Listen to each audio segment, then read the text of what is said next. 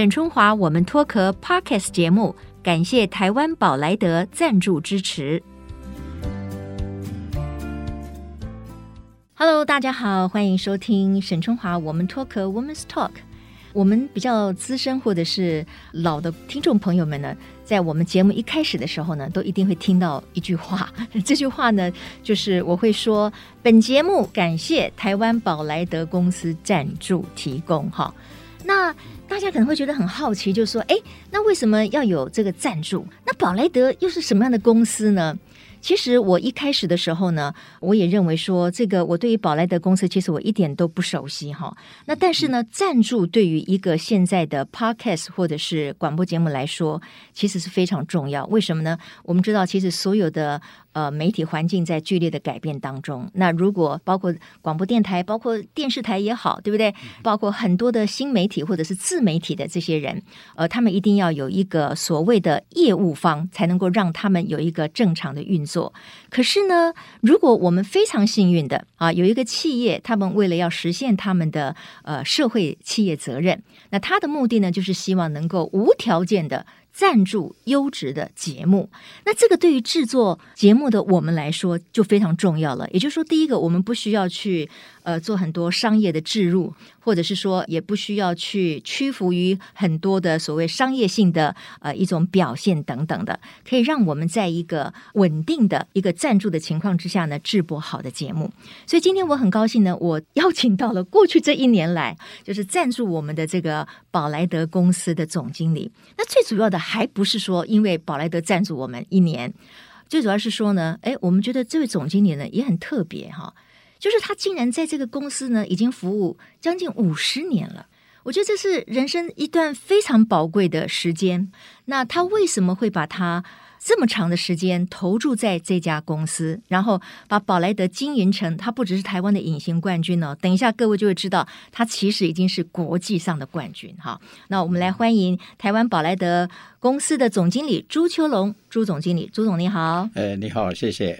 呃，朱总，首先是我要谢谢你了哈，因为你你赞助我们，所以我们都不会有什么广告商业的置入，我们也不需要去担心说今天有 A 厂商，明天 A 厂商，然后我又觉得说不希望把太多的商业色彩放到我的节目当中来哈。而且呃，宝莱德也很特别，从来没有干涉我们脱壳节目的这个内容哈，完全是尊重我们的这个专业跟我们的企划方向。所以首先要谢谢朱总经理。哪里，谢谢你们给我这个机会。是是是。那呃，总经理，我知道就是说宝莱德公司哈，我一开始哈，呃，还稍微去研究了一下这个宝莱德公司是做什么的。那我我到现在我都觉得说我可能讲的不是很完整。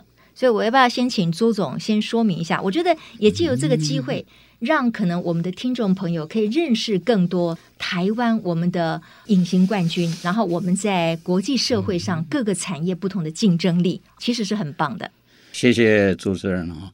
我想宝莱德公司做的这个粉末冶金产业啊，嗯，没有讲的话大家一定搞不懂。对，哎，刚才那四个字关键字哈，我再重复，是叫粉末冶金。哎，各位知道是哪四个字吗？嗯、粉末就是比如说胡椒粉啊，那个粉末哈。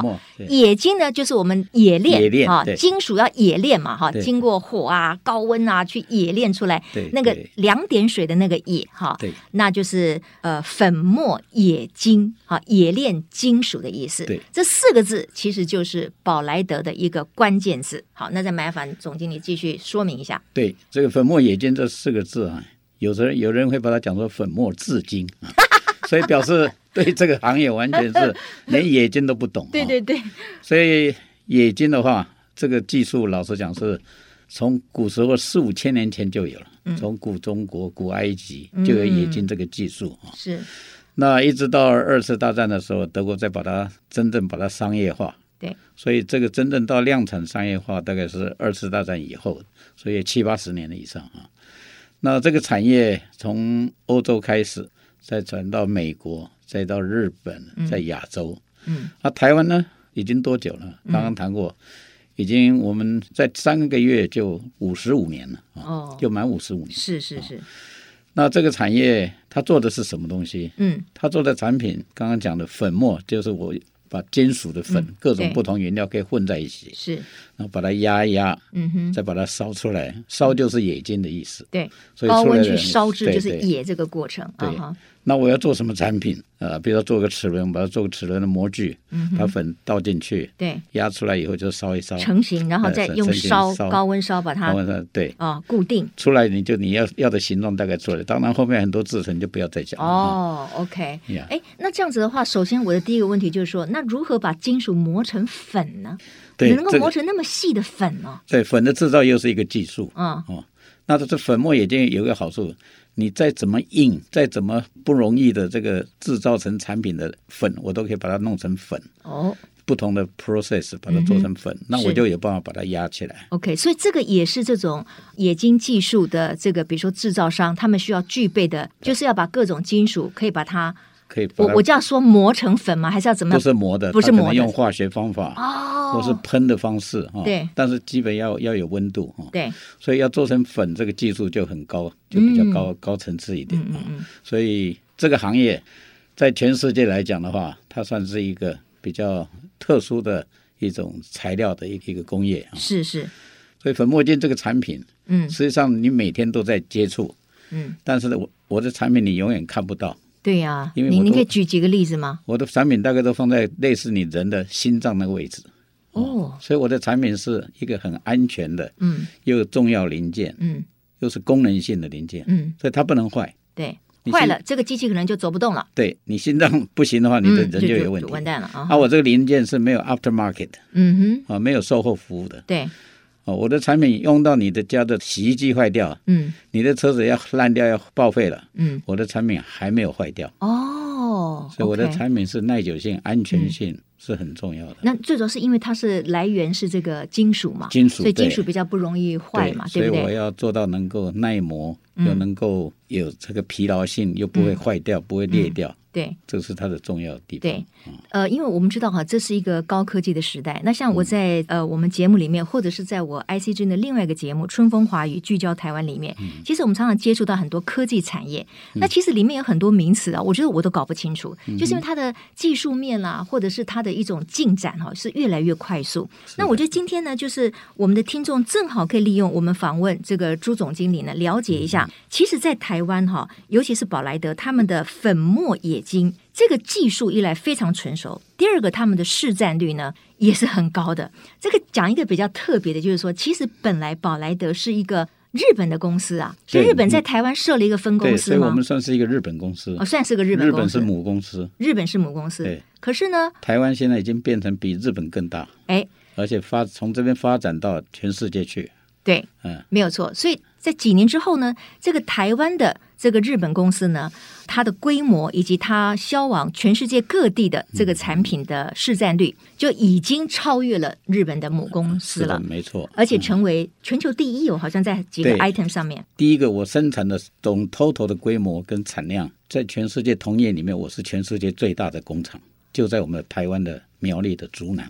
哦，所以我的产量已经是全世界最大，我的设备规模非常大、嗯、那我有好几个产品是产量、产能、技术都是全世界最领先的。嗯、哦，这个是一般人没有讲、没去看的话不知道。哎，真的不知道、嗯、因为我们想说要荣登世界第一，对、嗯，这是何其难呐、啊！因为我们说我们可以名列前茅，我们可以登上什么国际产业界的舞台就了不起了，对不对？对对。可是如果说你的技术面或者是你的市占率要世界第一，对，这就是台湾之光了。那这部分我们还真是不晓得。对，总经理可不可以讲得更清楚一点，让我们也可以体会一下，原来我们台湾的冶金技术啊，粉末冶金居然是可以独占鳌头。嗯哼，哎，刚谈过这个产业也是差不多七八十年前从德国才开始，嗯哼，日本才七十年，台湾五十五年了，五十五年是一对一个产业是很长的。是，我记得我刚到大陆去设厂的时候，那已经三十年前了，所以我大陆的工厂已经三十年了。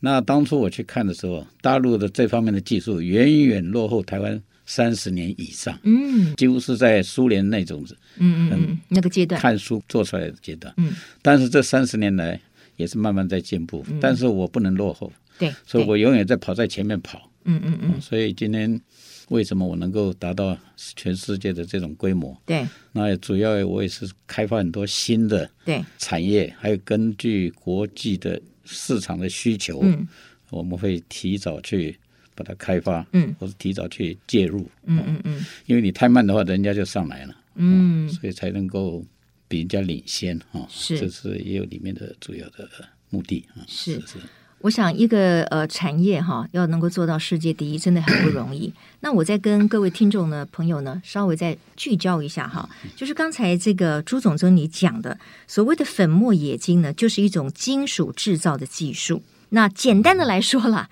就是将粉末状的金属压缩成型之后，再经过烧结加工，成为具有功能性的金属的零件。嗯，那我知道，哎，总经理，我不是随便访问你的，我是有做功课的啊，哦。嗯，我知道你们的产品里面呢，最多的叫做一种叫做，当然我会讲，但是我不见得知道那是什么，哦，那个东西叫做含油轴承。对，这是你们最主要的产品之一。那这个含油轴承会在哪一些东西里面出现？那是不是也是攸关到我们每天的生活？啊哈。呃，含油轴承是密度比较低一点的，嗯，另外一种机械零件是密度比较高的，所以我们大概做这两种产品，嗯，一个密度低的，一个密度高的。那含油轴承顾名思义就是这个产品我里面要把它油放到这个，因为粉末它你压缩出来还有毛细孔，还是有毛细孔，所以毛细孔我可以把油存进去，嗯，存进去以后，然后你马达一转的话，它油就会出来润滑，嗯，你马达一停下来，它的油就缩进去了，对，缩到毛细孔里面，嗯，哦，这个就是毛细现象。哦，那这个产品，你知道现在全世界用途有多少吗？非常大，非常大。嗯，所以当年我们在台湾竹南工厂生产的时候，我一个月可以生产到两亿个，哦，那个记录就是全世界的就没有人再破了。一个月生产两亿个，亿个所谓的含油轴承。啊哈，后来我们在马来西亚设厂。大陆也设厂，新加坡也厂，嗯，所以这些产品慢慢又转移一些出去。那现在还保持七八千万个在生产，嗯嗯嗯。那这含油轴承为什么呢？刚刚讲的油会在一直润滑，所以你这个电脑晚上你在打电脑，是不是有一个听到一个声音在散热？哦，因为你电脑会热，哦，散散热器一定要散热，对对对，这就是靠马达把这个热散掉。嗯，你没有这个马达，你电脑一下就烧掉，没错。所以我这个散热的功能，第一个，它的寿命要能够达到，嗯，哦，不能有烧掉的，嗯，一烧掉你的电脑就烧了，就完蛋了，嗯嗯。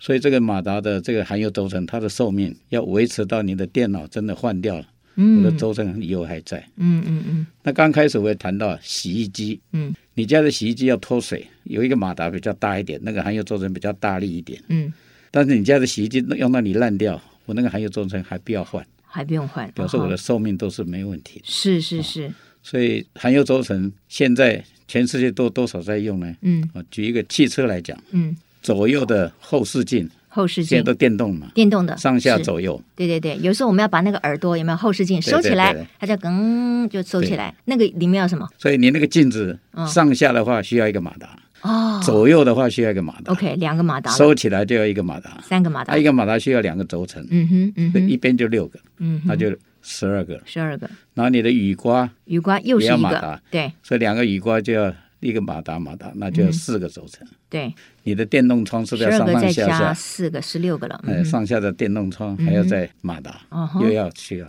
嗯，所以你现在车子里面引擎很多都自动化的，嗯，那里面就需要很多马达，高级车大概要一百五十个马达。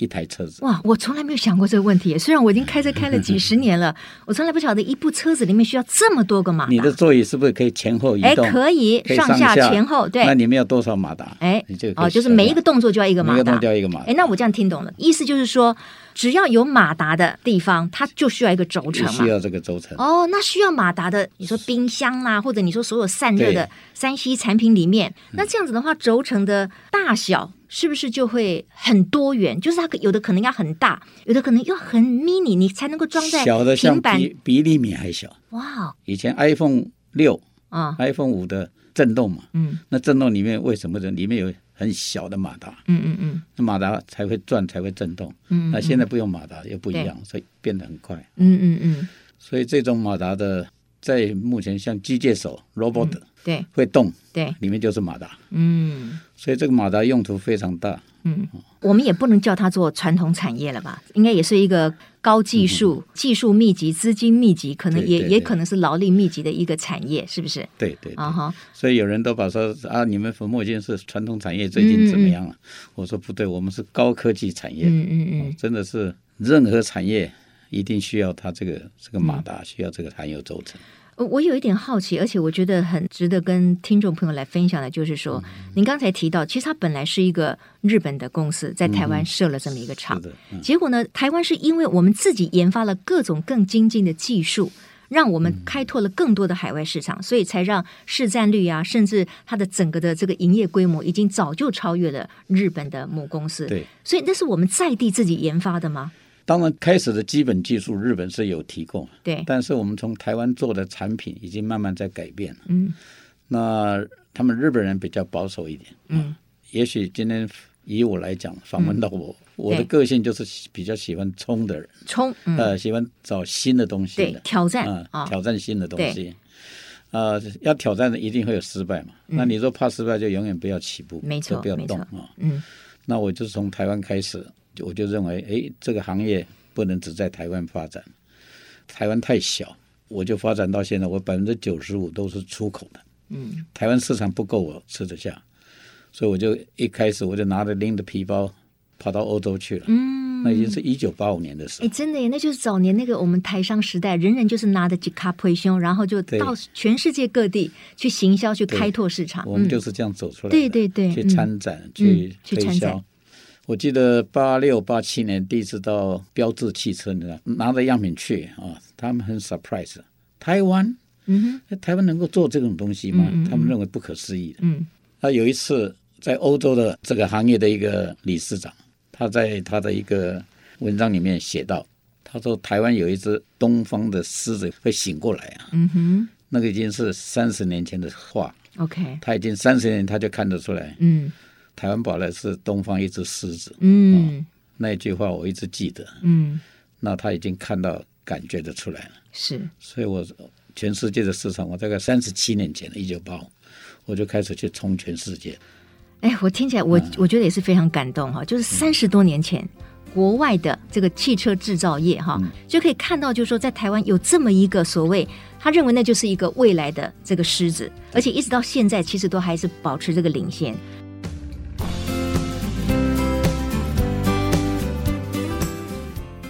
那为什么我今天这个节目呢要花一点时间哈，请这个宝莱德的总经理朱总经理呢跟我们说明一下，到底是宝莱德公司在做什么？所谓台湾的粉末冶金这个产业，在全世界又是占着一个什么样的地位？这其实跟我们在节目当中的一个主旨，就是我们分享每一个人，不管他是男性还是女性，他们的成长历程。就是我想一个人他可以带领一个公司、一个企业哈，能够从他本来是一个日本公司，可是他可以做成全球第一。这中间的意志力、他的研发精神、他勇于挑战，既冒险，可是又要这个有自信哈，这个是很不容易的。那这个就反映到了朱秋龙总经理其实他的人格特质了。其实总经理，我们这个节目常常分享的哈，就是说呃，在你的个性里面，好像你是很勇于去学习新的东西，然后你也不断的希望能够传承给年轻的一代、啊、让他们学习到可能这些过去的台商啊，或者是冲锋陷阵的这些呃企业家们他们的精神，让台湾的竞争力可以不断的保持。要不要说说你的感想？嗯，这篇要讲得很长了、嗯啊、刚才你开始有问说，哎，我到大学去，有时候去讲一些事情的话，我都会谈到很多。嗯，我常常要年轻人就是要多看书，多了解世界现在的方向是怎么样。但是书太多了，看不完了。对，所以我大概都不推荐太多书了。嗯 嗯, 嗯，我大概两本杂志就好了，一个是《商业周刊》，嗯，一个是《天下杂志》，嗯，这两本其实你就看不完了。嗯，但是这里这里面可以写出很多。全世界最新的产品在怎么进展、嗯、所以我常常也在看这个，也当做自己一个学习的。那我刚刚谈过，我一直很喜欢新的东西。我有一些客户，欧美的客户碰到我就说，哎，你最近有什么买什么新的东西呢？因为我看到新的产品我都会买。以前一阵子流行的 C D、嗯、C D player，以前 C D player 都是在固定在桌子上或是一个音响的上面，对。但是我就注意到，哎，已经有这种携带型的，嗯，所以我那时候就买，那时候非常贵。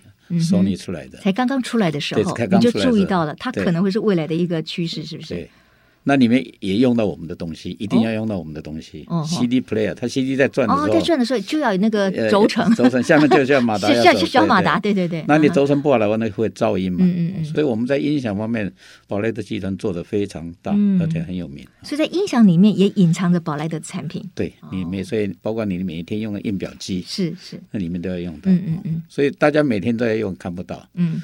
那我现在讲的只是含油轴承部分，但是其实我们做还有含油轴承以外的粉末已经那就更多了。嗯、对，像我刚刚讲汽车的，嗯、不只是马达，嗯，引擎里面的很多零件都是我们在做。对，做到多大呢？嗯，大概像你的手掌这么大。嗯，那这个数量不是小量的。嗯，一做可能一个车厂就一百万。哦，所以我刚刚讲台湾的市场对我们太小。嗯，我一定要做到欧美去，所以一定要走出去。一个车厂队一定要走出去。嗯，当初我在开始走出去日本那边就说，你会不会太危险了、啊，跑到这么远去、啊？嗯嗯嗯，他认为说台湾就可以了，嗯、但是我那时候就认为台湾根本市场太小，对 对, 对，不够那个。嗯嗯，还好我有踏出去，是，不然我现在永远就在台湾，根本没有成就感啊，就永远做不到世界第一了，对对 对, 对, 对，没有这么大的这个全球市占。这种产业是一个资金密集。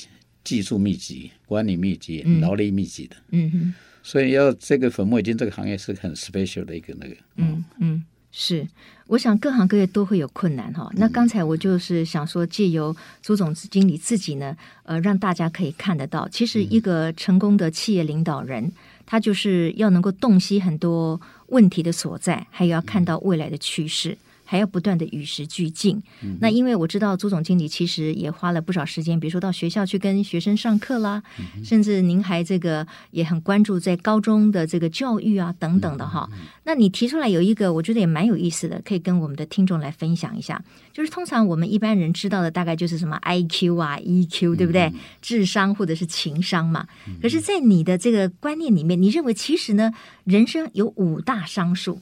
那其他三个呢我觉得也蛮特别的，其中一个叫做 A Q、啊、这个就是 Adversity Quotient， 这个 A Q 指的是什么？要不要请朱总来跟我们阐明一下？ Adverse、哦、对，反转、嗯、逆境。我常常讲一句开玩笑的话，人只要不死的话什么问题都能够解决，人死了什么就结束了。嗯哼，只要人不死，所以生存很重要。对对，要先活下来。对，你要先活下来。嗯，所以只要不是什么事情都可以解决。第一个，我用钱是不是可以解决？嗯哼，找方法解决。嗯，所以我常常碰到问题的话，我觉得常常我就开玩笑，哎呀，我只要不死的话都可以解决。嗯 嗯, 嗯，所以想办法就去那个啊，碰到事情总是你要冷静下来，然后思考一下，哎。要怎么地方去突破？嗯，虽然不能百分之百，但是起码能够突破那那个关键那一点就可以了，嗯、然后慢慢慢慢再延续。是，那在您在宝莱德已经将近五十年，好像四十八年嘛，哈，对对，这样子的历程当中，那您碰到过的最大的逆境、挫折、困难、挑战是什么？嗯，四十八年、五十年，这个在这个行业的经历，在全世界，我认为可以排到前十名的，就这么多人里面，对，但是。总是会有不顺的时候，因为一个行业要新的去开发的话，起码要三五年。嗯，现在航太的我们也开始进去了，嗯、欧洲的，嗯哼，波音跟 Airbus 的那个引擎的、嗯、那一圈的、嗯、里面的产品，我们现在在送样。哦哈，那那个就不是轴承了，那是另外一种，另外一种我们叫做机械零件，机械的零件。嗯嗯、OK。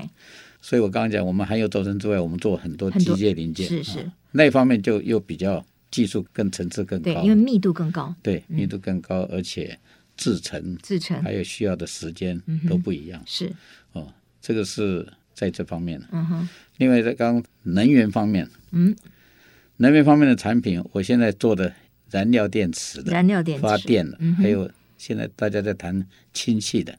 对，至亲的，嗯哼，我的产品就是用在这方面。嗯，然后我的产品又是心脏，跟心脏那个 band。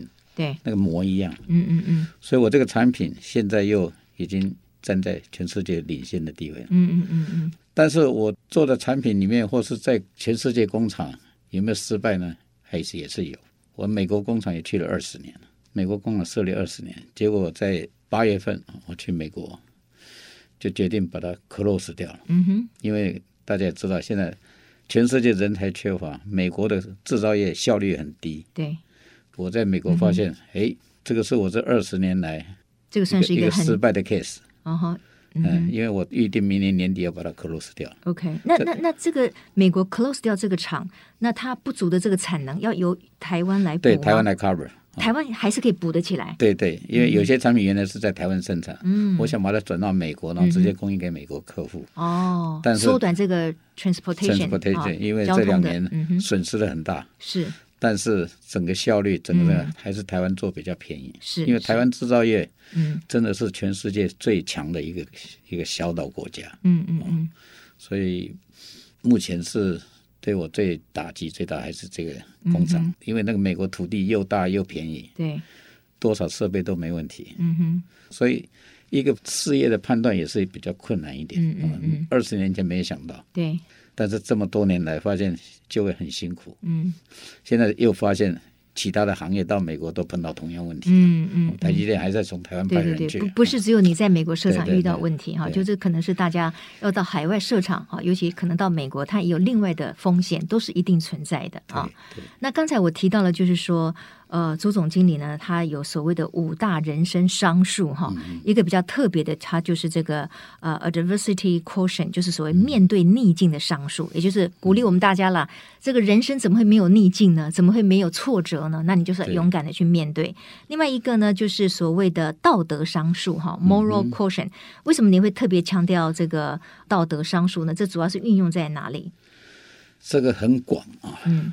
嗯，也许我加入福伦社的关系哈、啊，嗯，福伦社常常就是谈待人要以诚，嗯嗯、啊，很多人开玩笑说加入福伦社就不敢说谎，哎，我感觉哎好像有这样的感觉出来啊，只要哎你是福伦社友，我就相信你，哦，啊，嗯哼，那就是有一种团体的共同的荣誉心出来，对对，大家你福伦社友就是不能吵架，嗯嗯嗯，啊，但是有人还是吵得一塌、啊，所以这个你自己本身怎么样控制，对对对。啊，嗯，所以像我在福伦社里面，我不会跟人家 argue 什么事情。嗯嗯嗯，他大声讲他的，反正我又没有损失嘛。我刚刚讲过，只要不死，这没有受伤，没有受伤嘛。嗯，所以那个都是小事。嗯，所以不要 care 那个。嗯，所以我觉得这个道德这个是面太广了。嗯，各种方面，金钱面呐、啊，或是人跟人之间呐、啊，或是上对下了，啊，下对上的。反正叫 honest 是一个很重要、嗯、对，诚实、哦、诚信，对、嗯、因为你说谎了 越, 越说越对，说一个谎要用更多的谎来圆前面这个谎，是是 是, 是对、uh-huh、那只要这方面守住的话，嗯，心安理得，嗯嗯嗯嗯，心比较安一点。对，好，那当然最后一个呢，就是所谓的创意商数哈。那这个大家很很容易想象，因为这是一个创意时代啊。然后因为这个全世界走得太快，变化很快，嗯、我们每一个人都要在变局当中要不断的有创意，嗯、所以我们有新的这个竞争力哈。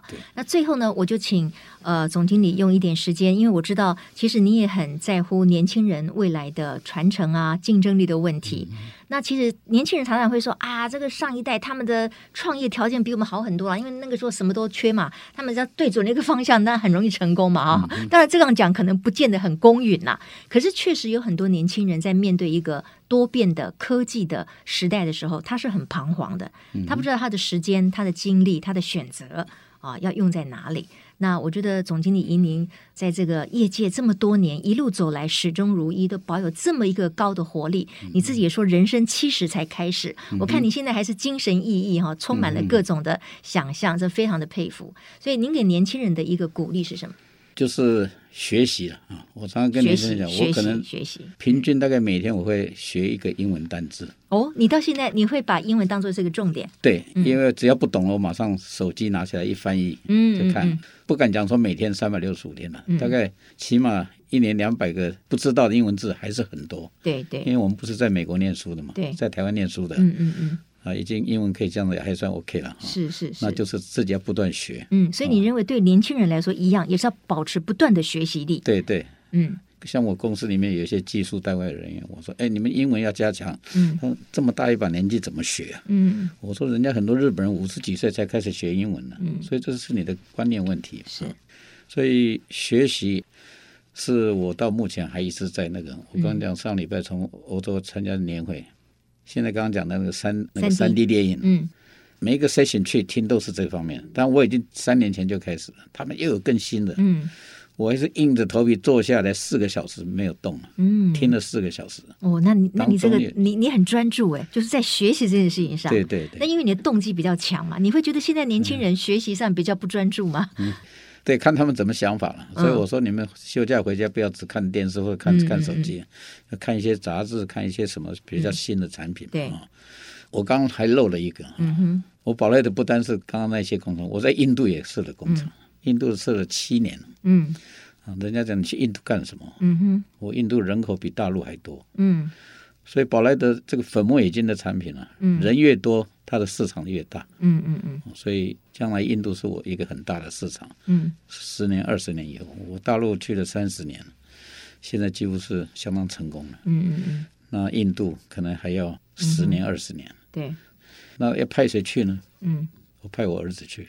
哦 ，OK。因为他在台湾学，可能没办法学到很多。嗯嗯，他从土地从建厂开始、嗯、那就是有两代传承了。对，所以他到 financial 方面现在都还在这做那个、嗯、七年了，七年应该可以学到东西了。嗯嗯嗯，他在台湾七年可能学不到东西，因为上面比他前辈太多了。嗯嗯，那那您的儿子他曾经对于未来的方向有犹豫或者是迟疑过吗？还是说你早就跟他说哦，你可能就是要接我的班？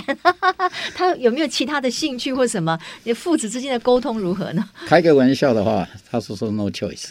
哦，他自己讲的，他认为他没有选择，没选择了，因为、啊、一定就是要要继续啊，继续老老爸的路，呃、他的父亲、啊、对，但是因为只有这样，他才学得到，各行各业都是一样，对对，这是一个学习的一个好的机会。是，嗯、当然他可以去当高尔夫球教练，他在美国拿到教练回来。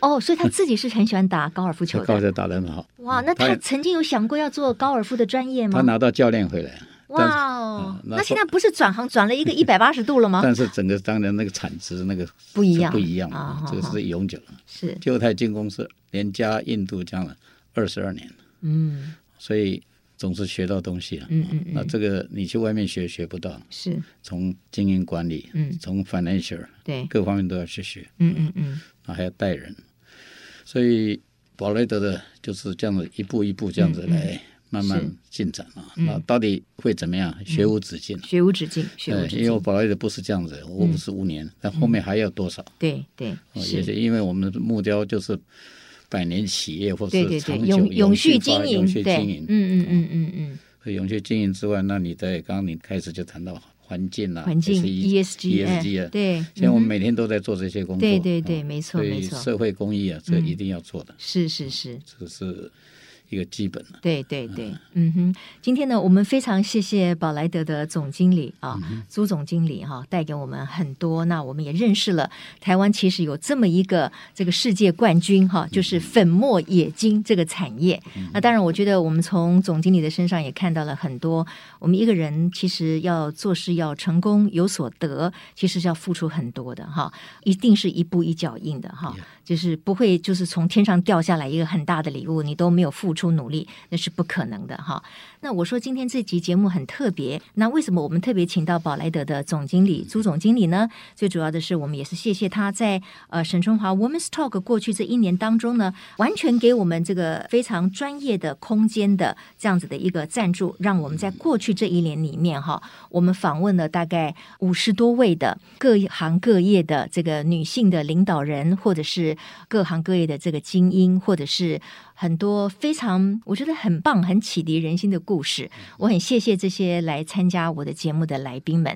那我说这是我们今年度的最后一集的节目哈，那我们可能要暂时先沉淀休养生息一下，因为我觉得这是一个新的媒体时代。其实对于 I C 之音的每一个人，包括我的制作人邓克敏，还有我们节目部的心如，还有这个呃数位行销部的静怡，还有我们的郭副总来说，其实我们就是不断的努力，希望把最好的优质的呃媒体的内容带给所有的观众朋友。所以我们要特别谢谢很多的企业们哈，尤其是在竹科还有在我们苗栗竹南这个宝莱德公司，他们很愿意就是赞助一个优质的节目哈，让我们得以这个自由的发挥，所以非常的高兴，所以我要谢谢大家。那在我们沉潜沉淀了一段时间之后，那我们的团队呢，希望能够再重新聚焦。那最主要的目的就是，呃，我希望能够把更好的内容让大家每一集听了以后都很有收获，很开心。然后我做起来我也觉得很有活力哈，觉得说我们没有浪费任何一点时间。呃，这个社会可以保持一个良善的互动哈，这是我心心念念的。所以在这个怎么说哈，我们脱壳这一年度的最后一集当中呢，呃，我要谢谢大家，然后呃，也要祝福大家哈。那我们这个后会有期，我们随时会在空中跟大家见面。那同时，当然也希望大家不要忘了，我在 I C 之音的另外一个节目《春风华语》。聚焦台湾啊，我们谈的是各个产业的竞争力，还有我们年轻人啊新创的这个产业等等。谢谢各位，那么也谢谢朱总经理，谢谢啊，谢谢宝莱德公司过去一年来给我们的赞助提供。是是好，希望以后 I C 之音要继续有这个宝莱德的这个支持，谢谢好不好？我从 I C 之音学了很多，啊、谢谢谢 谢, 谢谢总经理，谢谢谢谢总经理，谢谢也谢谢各位亲爱的听众朋友，我们下次空中再会，拜拜拜拜，嗯、再见。